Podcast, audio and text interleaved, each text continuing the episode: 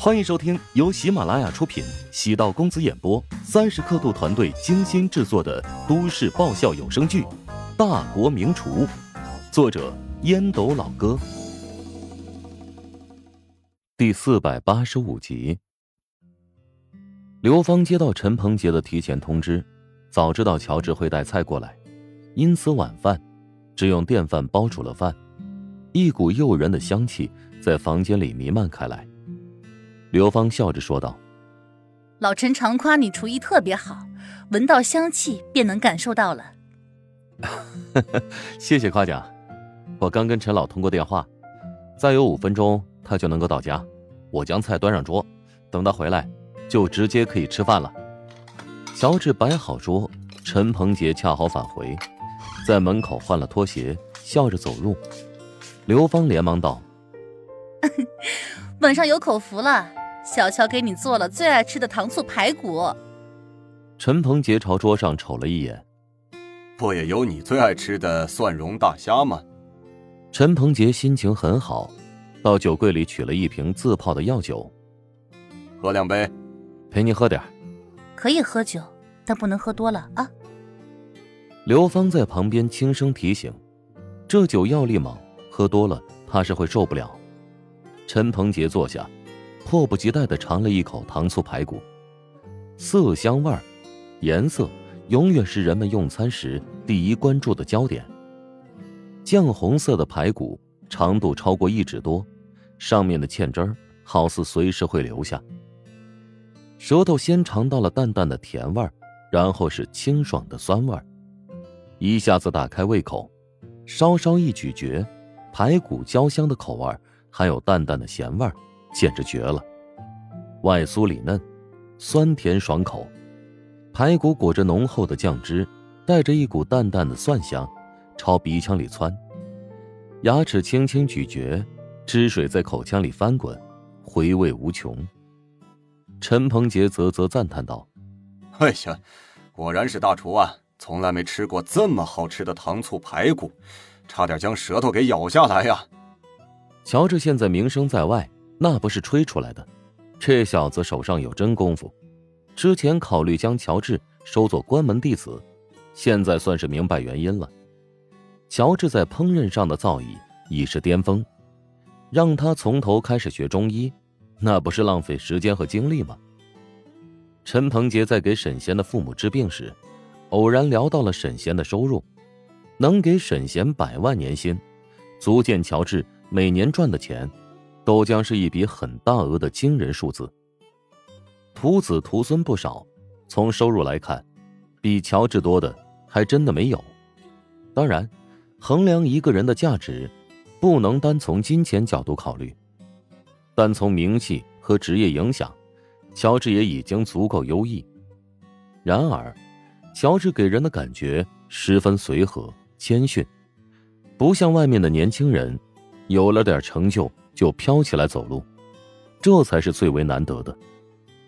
以前觉得乔治太有野心，现在想来是小看了他。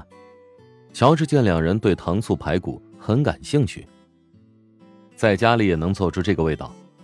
晚点呢，我将烹饪的方法告诉刘姨。像这种家常菜不会涉及到商业机密，乔治也乐于分享烹饪经验。刘芳挥了挥手，如实道。不用那么麻烦，我经常关注你的几个公众号，里面就有制作排骨的流程。画虎不成反类犬，你们手上都有真功夫，我学不来的。啊，我怎么不知道啊？你竟然能这么时尚？谁跟你一样啊？还用老人机呢？上网都不会。我有很多朋友都是小乔的忠实粉丝呢。乔治尴尬的笑了笑。自己的粉丝群体以女性居多，女粉丝分为两类，一种是特别爱吃的年轻女孩，像是童话那种，对流行元素很敏感，追逐潮流；另一种便是刘芳这种类型，家庭主妇，负责一日三餐，关注乔治的自媒体号，学习自己视频当中的菜谱。乔治有点意外，没想到刘芳竟然是自己的粉丝。难怪进门之后就一直冲着自己笑，总觉得哪儿不对劲儿。陈鹏杰轻哼一声，不屑道：“哼，智能手机害人不浅，每天占用那么多时间，我还是喜欢没有手机的生活，将大量的时间放在读书写字上。”哎呀，就得将你呀扔到原始社会，让你过茹毛饮血的日子。见陈鹏杰和刘芳你来我往斗嘴，感叹夫妻俩的感情挺好。刘芳开始品尝偏爱的蒜蓉大虾。蒜蓉大虾，虾尾剪开，拼盘之后完成牡丹形状。虾尾肉质肥嫩，色泽乳白，漂亮有光泽，鲜爽软嫩，弹口，带有甜甜香气的口感瞬间冲入口腔。微微的蒜气，让本来的味道多出了层次感。他既感慨且好奇的问道：“如何才能做出这个味道啊？”我感觉这虾壳我都想吃掉呢。在烹饪之前，虾要迅速处理干净，让虾呢保持足够的新鲜。煎炸的过程中要用大量的油煎炸，油温要控制在七十度左右，如此能保证虾肉炸熟，却不会焦，虾壳炸酥。蒜蓉的调制也有秘方，说起来比较复杂。这听得我都有点头大了。看似简单的一道菜，花费这么多心思，还真是让人吃惊呢。不然呢？你以为研究几本菜谱就能当大厨了？菜的分量很足，很符合两个人的口味，被吃得精光。打了个饱嗝，陈鹏杰感叹道：“哎呀，哼，你今天可是坏了我一个规矩啊！”啊？什么？乔治意外的望着陈鹏杰。中医养生讲究吃饭七成饱，我今天可是吃到嗓门眼了。陈鹏杰哈哈大笑，乔治如释重负，松了口气。偶尔破戒未尝不可。饭桌让你刘姨收拾吧，到我书房，我给你看点得意之作。